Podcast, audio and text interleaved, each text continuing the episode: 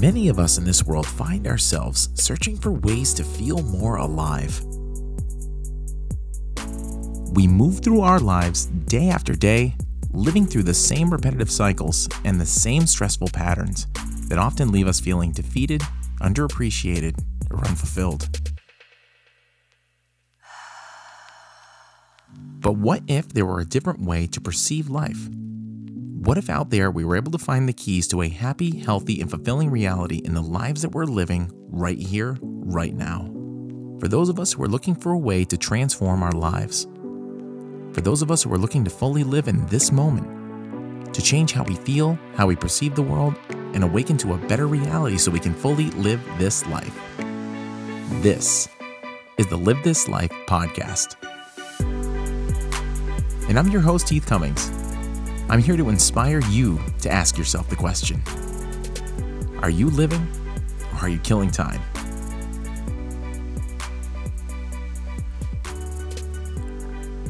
What's going on, everybody? Welcome back to another episode. It is the end of yet another crazy week in this this circumstances that we're living in right now. I'm recording this in late March of uh, 2020, and you know this year has definitely been topsy turvy, and this this whole virus thing is definitely turning our entire world upside down. All of our lives are completely affected by it. You know, most of us are at this point have uh, you know had to hunker down, stay home. Um, we're all kind of quarantining and sheltering in our our houses, apartments, or whatever, and you know this is this is definitely a difficult time for a lot of us. I mean none of us have ever lived through anything like this. And this is definitely one of the toughest times i think in even human history where you know all of us are fighting this this uh, invisible enemy that you know the entire world is is really focused on. And so many of us right now are are focusing our lives on this. You know so many people had so many different things going on with careers and jobs and, and aspirations and stuff that we've been working on. And now all of a sudden, this has become the focus of everybody's attention. You know, as much as maybe at first I myself it was even trying to downplay it.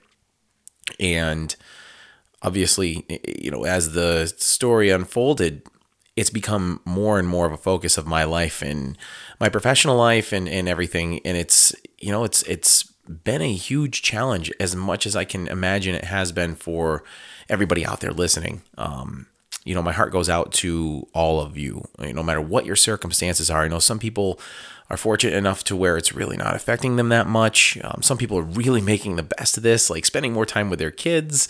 Like it or not, you're probably having to do a lot of homeschooling, like I probably am. Um, you know, and, and taking the opportunity to, to maybe be out in nature a little bit more.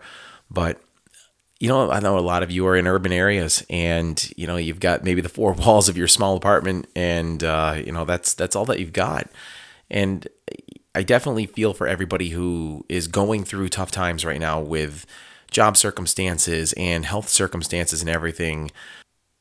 You know, I've got to say, it's been really difficult on my own here, you know, in a smaller, less significant portion of life to try to get here and do more podcasts. Uh, you know, I thought I'd have a more available time right now, but my biggest hangup right now is just trying to find um, things to say. You know, really, you know, this is an artistic ex- expression, and it's uh, it's it's tough to do it when you're not really feeling it. You know, it, it, you know, people can tell when it's not a genuine effort.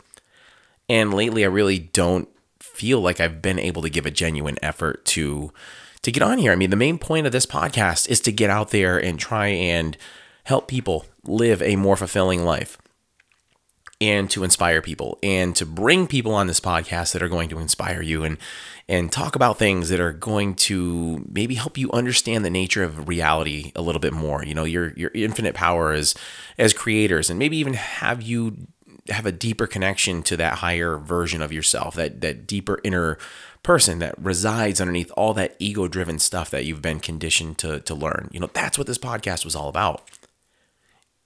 And who knows, maybe you get inspired to have connections more spiritually, whatever you believe in, whatever religion or non religious type of beliefs that you have, maybe you connect to those a little bit more. You know, that's the path that I've had in the last few years that's really helped me live a more fulfilling life, a much more happier life.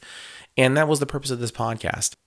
But right now, um, I have found it very difficult to come on and have inspiring things to say or very helpful things to try and help with the situation that's happening right now and give some of you a little bit of an escape.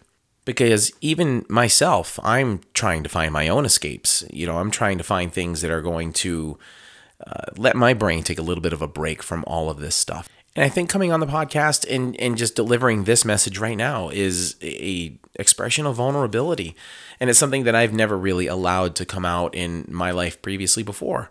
And I think a lot of people are, are doing the same thing right now. I think a lot of people, especially if you're in like a, some sort of a leadership role or even, you know, as a parent, um, you know, trying to be there for your kids and not let them see how nervous you might be about stuff.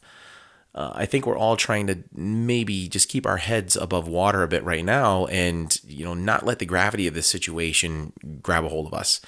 And I think that's so important because we don't know where this is going to go. We really don't. And, you know, the last episode that I did, Where Do We Go From Here? I think there's so much more I could have even said. I've, I've listened to that episode after I've recorded it. And there are so many different places that we can go after this situation is over. But unless you have some really good talents to see the future, you don't know where this is going to go. You know, and if you listen to the mainstream media, it's going to tell you it's heading in, in really bad places. And, you know, if you vary your news sources all over the place, there's a good chance that this could come and go very quickly. You know, if we listen to some of the experts and we do the things that they're recommending that we do this could really uh, you know flatten out which is what our goals are in, in public administration is to try and get everybody to understand. Just we got to get the curve to flatten out. We can start to minimize the spread. They can help contain they can help treat and that's what's going to get this to pass by so much faster. It's the spread and the overwhelm that leads them to not be able to treat the people that are coming in sick um, because they have insufficient amounts of means to help people. Um, so we just have to to try that, and who knows? In the next few weeks, this could really change uh, its course very very quickly, and so many of us can start to return back to our lives as normal. But the one biggest thing I can say to you is you have to take each day for what it is. Take the time with your kids. Take the time to be with yourself. Um, you know, I've tried to suggest some things that you can do to take up your time. But even even myself, like I, I can give you pieces of advice. You know, get out in nature, do some hikes, do this, do that. Some of you don't have that ability right now. Um, I've even said, you know, retreat in a little bit, do a little bit more self self reflection. You know, kind of design out what you want your life to look like after this. I haven't been able to do that myself either because it's so hard to feel that that desire and inspiration to go in, in a you know a brand new direction of where you want things to go because you're so focused on where they are right now. And you know i've even, even suggested taking up meditation and i consider myself a pretty advanced uh, in meditation and lately, uh, I cannot get my mind to be calm. I mean, I even have one of those Muse headbands that detects your brain waves and everything.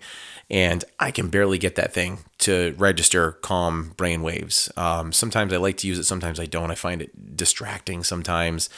Um, I've tried with and without it, and I can't even get solid meditations in either. Can't get to the gym like I used to. I'm trying to make the best of that at home with some at home workouts, which, by the way, um, check out one of the next couple of episodes. I'll have some information on a sponsor who uh, can help you get some good at home uh, workouts, a very well known uh, sports sponsor. So check it out. That might give you all something a little bit. I mean, working out at home um, is not the greatest thing in the world, but getting those endorphins can really help out your mindset.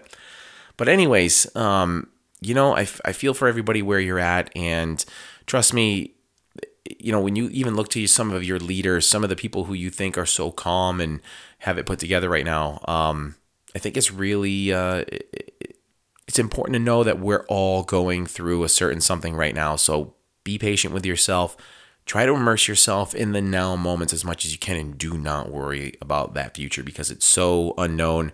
It's so unwritten. Just focus on what you can do to keep yourself safe, Um, live each day for what it is. Just be grateful for every day that you've got. And just another huge reason why I'm diving into this book, Power of Now, because I know back in the day when I first read this, it helped me out immensely. And now that I have a different perspective on life, revisiting these lessons help out so much.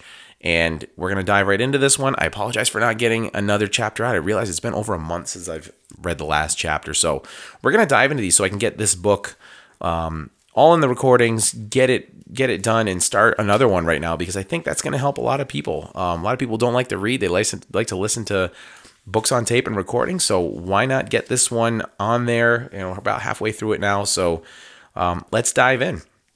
Now, before we start chapter five chapter four, really, uh, you know, some of the points I wanted to hit on was there was this one significant spot that I put a note on about dropping the negativity when you want to take action on an, an event or a situation.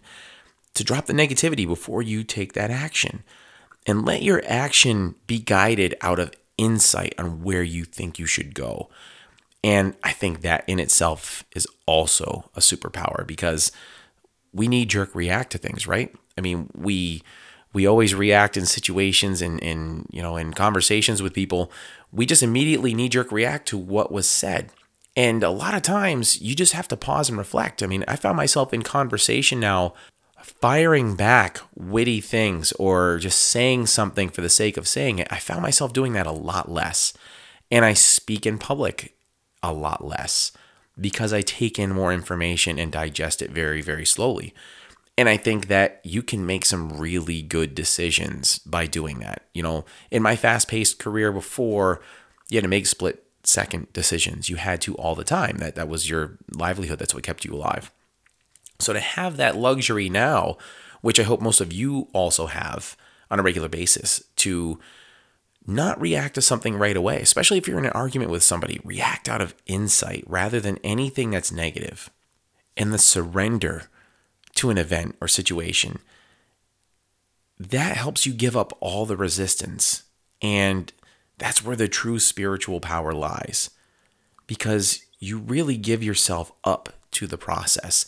And if you think of the relevance of that statement in chapter four to what's going on right now, so much of us have this resistance to what's developing in the world. We have this resistance that our financial system is having some sort of a breakdown. We're having this resistance of what's happening around us.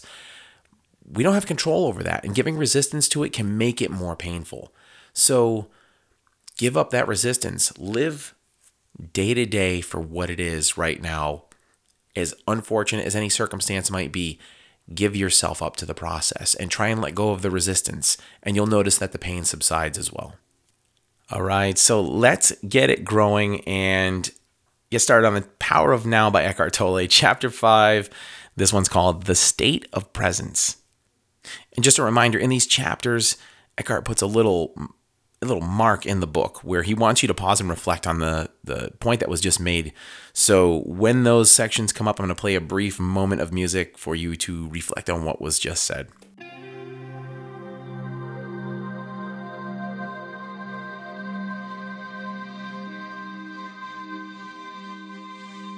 So this section's called It's Not What You Think It Is. In italics, it says, you keep talking about the state of presence as the key. I think I understand it intellectually, but I don't know if I've ever truly experienced it. I wonder is it what I think it is, or is it something entirely different? It's not what you think it is. You can't think about presence, and the mind can't understand it. Understanding presence is being present. Try a little experiment. Close your eyes and say to yourself, I wonder what my next thought's going to be. Then become very alert and wait for the next thought. Be like a cat watching the mouse hole. What thought is going to come out of the mouse hole? Try it now.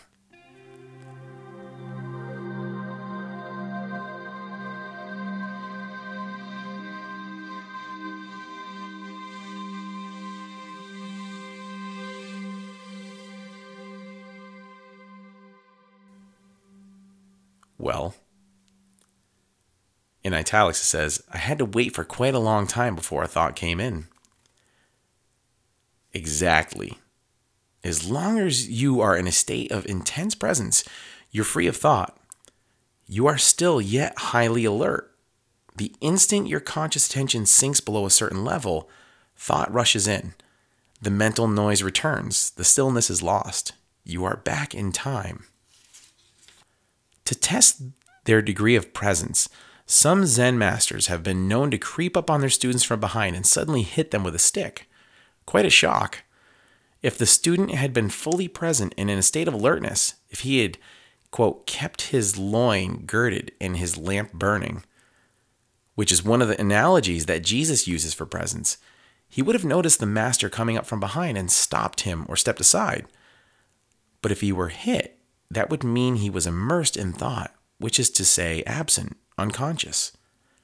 To stay present in everyday life, it helps to be deeply rooted within yourself Otherwise, the mind, which has incredible momentum, will drag you along like a wild river.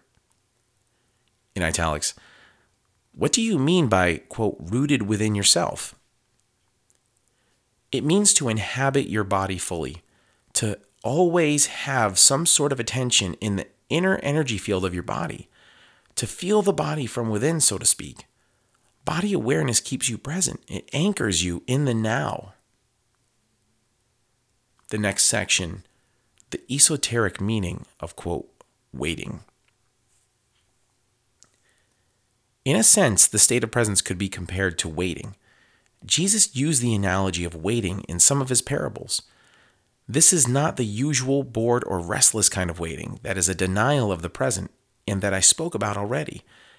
It is not a waiting in which your attention is focused on some point in the future and the present is perceived as an undesirable obstacle that prevents you from having what you want. There is a qualitatively different kind of waiting, one that requires your total alertness. Something could happen at any moment, and if you are not absolutely awake, absolutely still, you will miss it. This is the kind of waiting Jesus talks about. In that state, all your attention is in the now. There is none left for daydreaming, thinking, remembering, anticipating. There is no tension in it, no fear, just alert presence. You are present with your whole being, with every cell of your body. In that state, the quote, you that has a past and a future, the personality, if you like, is hardly there anymore. And yet nothing of value is lost. You are still essentially yourself. In fact, you're more fully yourself than you ever were before. Or rather, it is only now that you are truly yourself. Quote, Be like a servant waiting for the return of the master, says Jesus. The servant does not know at what hour the master is going to come, so he stays awake, alert, poised, still, lest he miss the master's arrival. In another parable, Jesus speaks of the five careless, unconscious women who do not have enough oil, consciousness, to keep their lamps burning, stay present, and so miss the bridegroom, the now, and don't get to the wedding feast, enlightenment. These five stand in contrast to the five wise women who have enough oil, stay conscious. Even the men who wrote the Gospels did not understand the meaning of these parables. So the first misinterpretations and distortions crept in as they were written down. With subsequent erroneous interpretations, the real meaning was completely lost. These are parables not about the end of the world, but about the end of psychological time. They point to the transcendence of the egoic mind and the possibility of living in, in an entirely new state of consciousness. Beauty arises, the next section. Beauty arises in the stillness of your presence. The question in italics What you have just described is something that I occasionally experience for brief moments when I am alone and surrounded by nature. Yes, Zen masters use the word satori to describe a flash of insight, a moment of no mind and total presence. Although satori is not a lasting transformation, be grateful when it comes, for it gives you a taste of enlightenment. You may indeed have experienced it many times without knowing what it is and realizing its importance. Presence is needed to become aware of the beauty, the majesty, the sacredness of nature. Have you ever gazed up into the infinity of space on a clear night? Awestruck by the absolute stillness and inconceivable vastness of it, have you listened, truly listened, to the sound of a mountain stream in the forest, or to the song of a blackbird at dusk on a quiet summer evening? To become aware of such things, the mind needs to be still. You have to put down for a moment your personal baggage of problems, of past and future, as well as your knowledge. Otherwise, you will see but not see, hear but not hear. Total presence is required. Beyond the beauty of the external forms, there is more here, something that cannot be named, something ineffable, something deep, inner, holy essence. Whenever and wherever there is beauty, this inner essence shines through somehow. It only reveals itself to you when you are present. Could it be that this nameless essence and your presence are one and the same? Would it be there without your presence? Go deeply into it. Find out for yourself.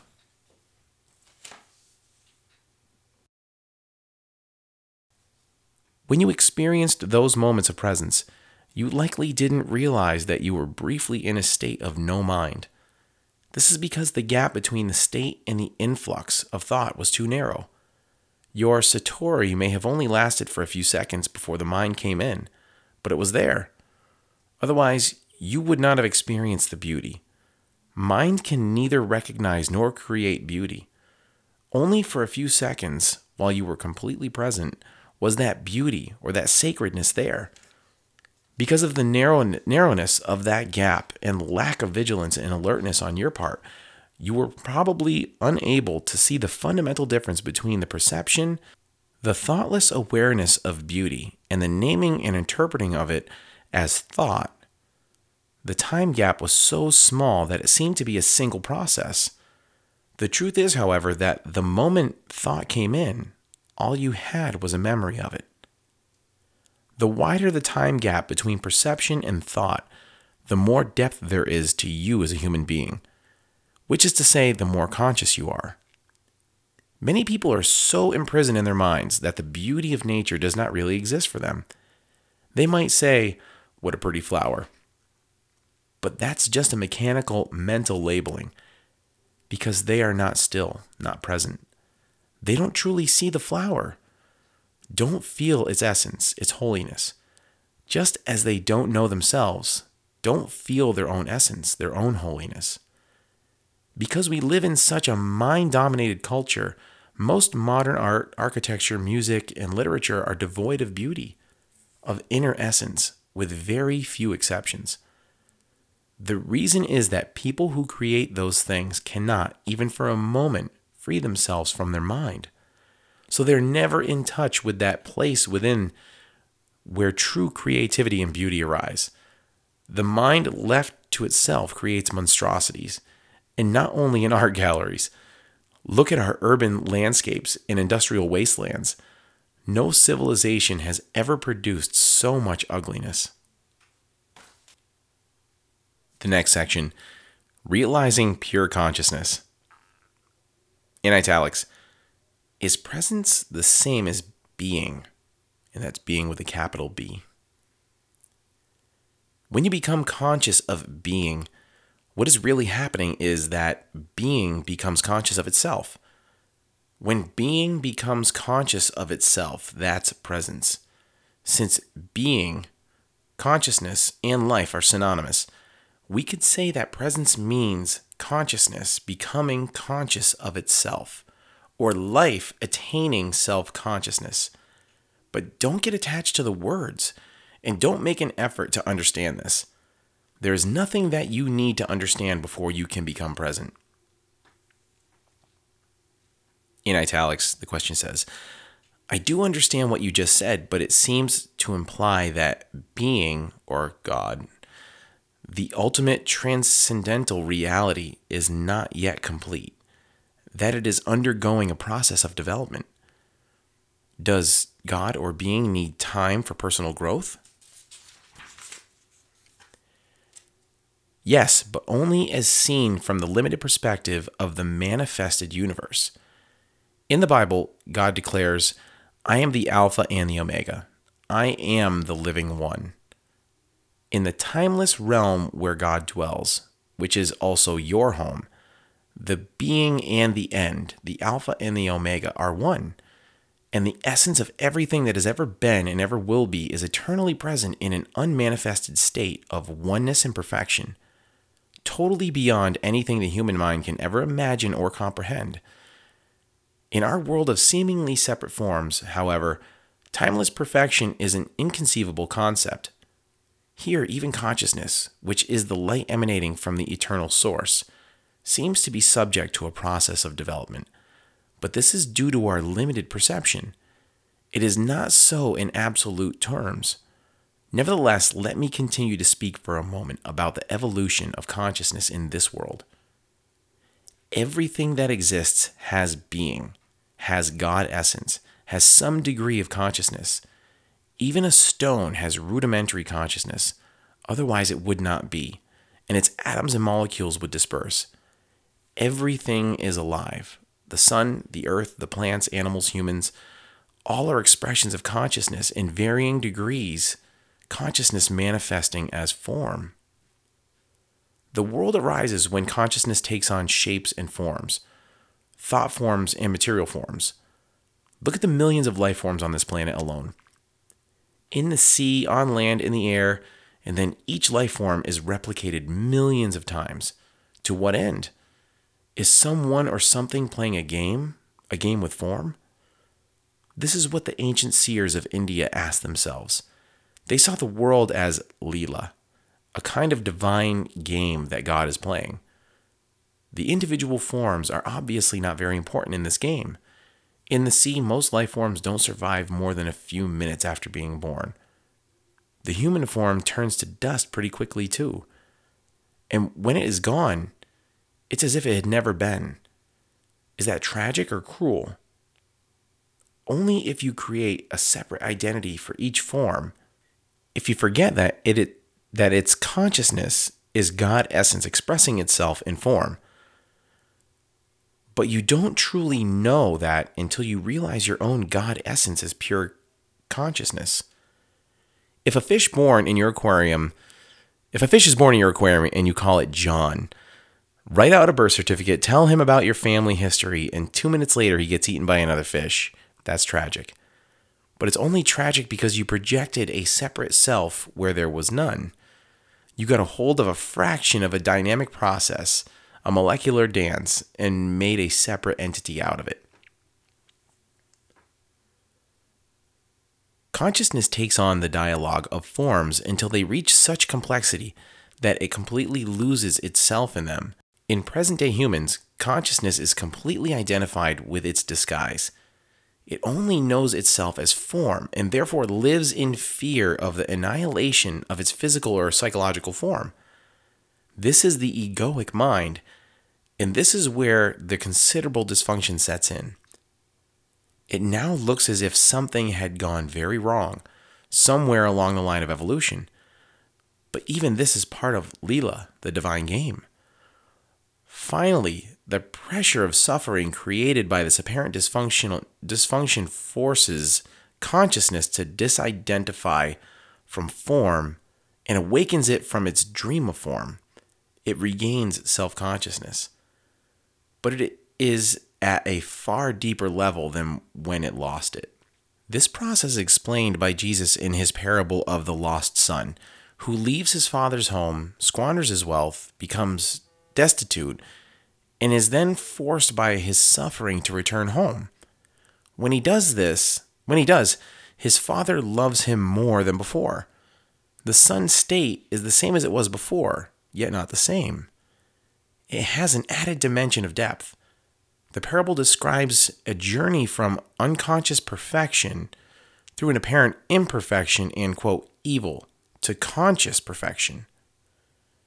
Can you now see the deeper and wider significance of becoming present as the watcher of your mind?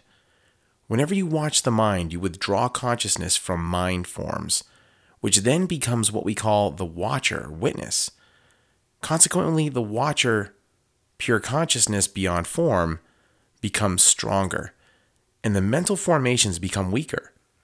When we talk about watching the mind, we are personalizing an event that is truly of cosmic significance. Through you, consciousness is awakening out of its dream of identification with form and withdrawing from form. This foreshadows, but is already part of, an event that probably still is in the distant future as far as chronological time is concerned. The event is called the end of the world.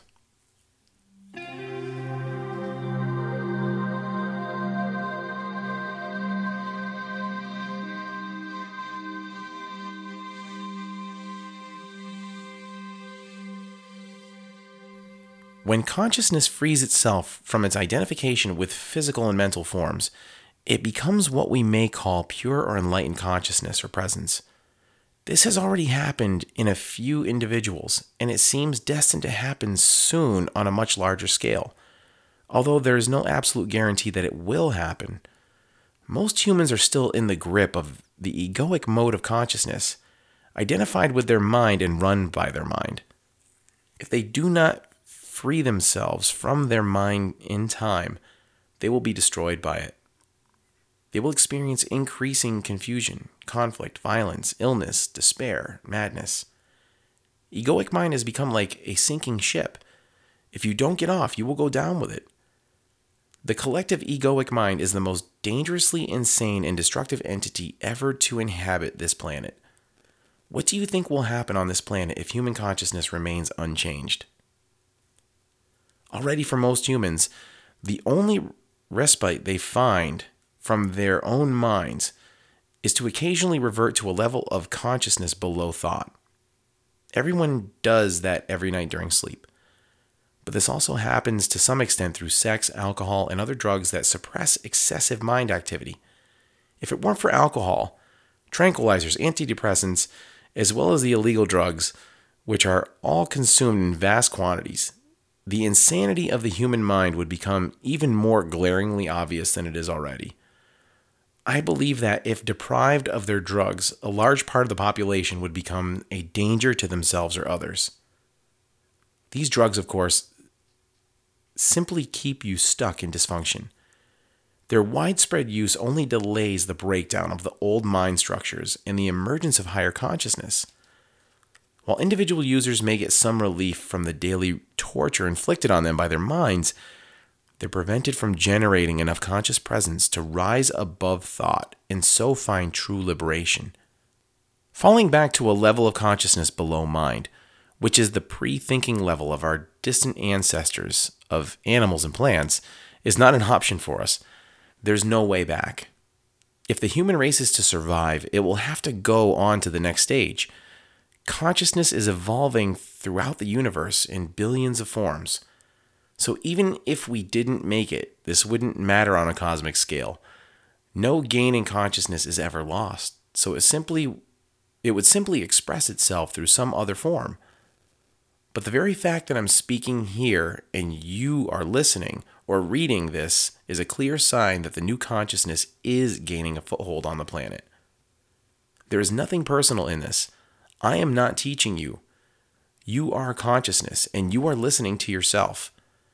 There is an Eastern saying the teacher and the taught together create the teaching.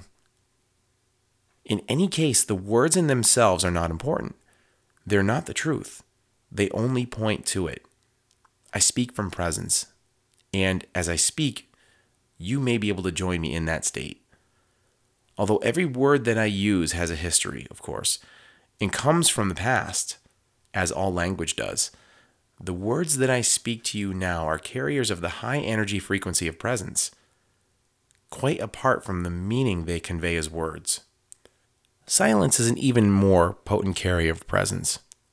So when you read this or listen to me speak, be aware of the silence between the under between and underneath the words.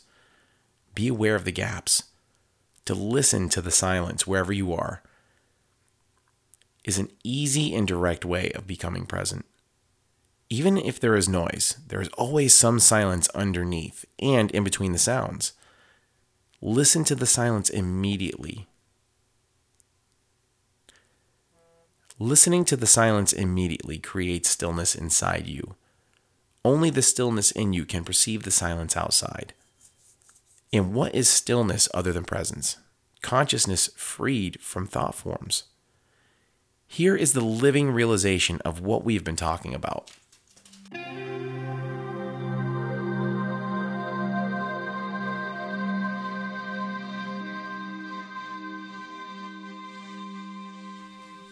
the next and final section of this chapter Christ, the reality of your divine presence.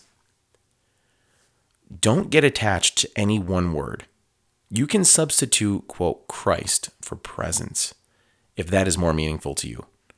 Christ is your God essence or the self, as it is sometimes called in the East. The only difference between Christ and presence is that Christ refers to your indwelling divinity regardless of whether you are conscious of it or not. Whereas presence means your awakened divinity or God essence. Many misunderstandings and false beliefs about Christ will clear if you realize that there is no past or future in Christ. To say that Christ was or will be is a contradiction in terms. Jesus was. He was a man who lived 2,000 years ago and realized divine presence, his true nature. He also said, Before Abraham was, I am. He did not say, I already existed before Abraham was born. That would have meant that he was still within the dimension of time and form identity. The words I am, used in a sentence that starts in the past tense, indicate a radical shift. A discontinuity in the temporal dimension. It is a Zen like statement of great profundity. Jesus attempted to convey directly, not through discursive thought, the meaning of presence, of self realization. He had gone beyond the consciousness dimension governed by time, into the realm of the timeless. The dimension of eternity had come into this world. Eternity, of course, does not mean endless time, but no time. Thus, the man Jesus became Christ, a vehicle for pure consciousness and what is God's self definition in the Bible? Did God say, I have always been and I always will be? Of course not. That would have given reality to past and future. God said, I am that I am.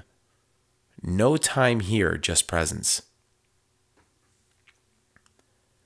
The quote, second coming of Christ is a transformation of human consciousness, a shift from time to presence from thinking to pure consciousness, not the arrival of some man or woman.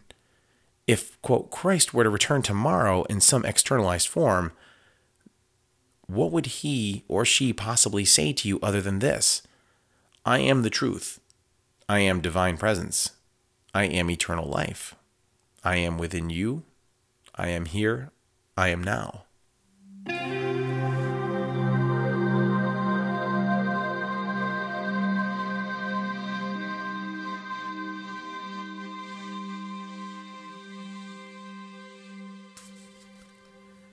Never personalize Christ. Don't make Christ into a form identity. Avatars, divine mothers, enlightened masters, the very few that are real, are not special as persons. Without a false self to uphold, defend, and free, and feed, they are more simple, more ordinary than the ordinary man or woman. Anyone with a strong ego would regard themselves as insignificant or, more likely, not see them at all. If you are drawn to an enlightened teacher, it is because there are already enough presence in you to recognize presence in another. There were many people who did not recognize Jesus or the Buddha, and there are and always have been many people who are drawn to false teachers. Egos are drawn to bigger egos, Darkness cannot recognize light. Only light can recognize light. So don't believe that the light outside of you or so don't believe that the light is outside of you or that it can only come through one particular form. If only your master is an incarnation of God, then who are you? Any kind of exclusivity is identification with form, and identification with form means ego, no matter how well disguised. Use the Master's presence to reflect your own identity beyond name and form back to you and to become more intensely present yourself. You will soon realize that there is no, quote, mine or yours in presence. Presence is one. Group work can also be helpful for intensifying the light of your presence. A group of people coming together in a state of presence generates a collective energy field of great intensity.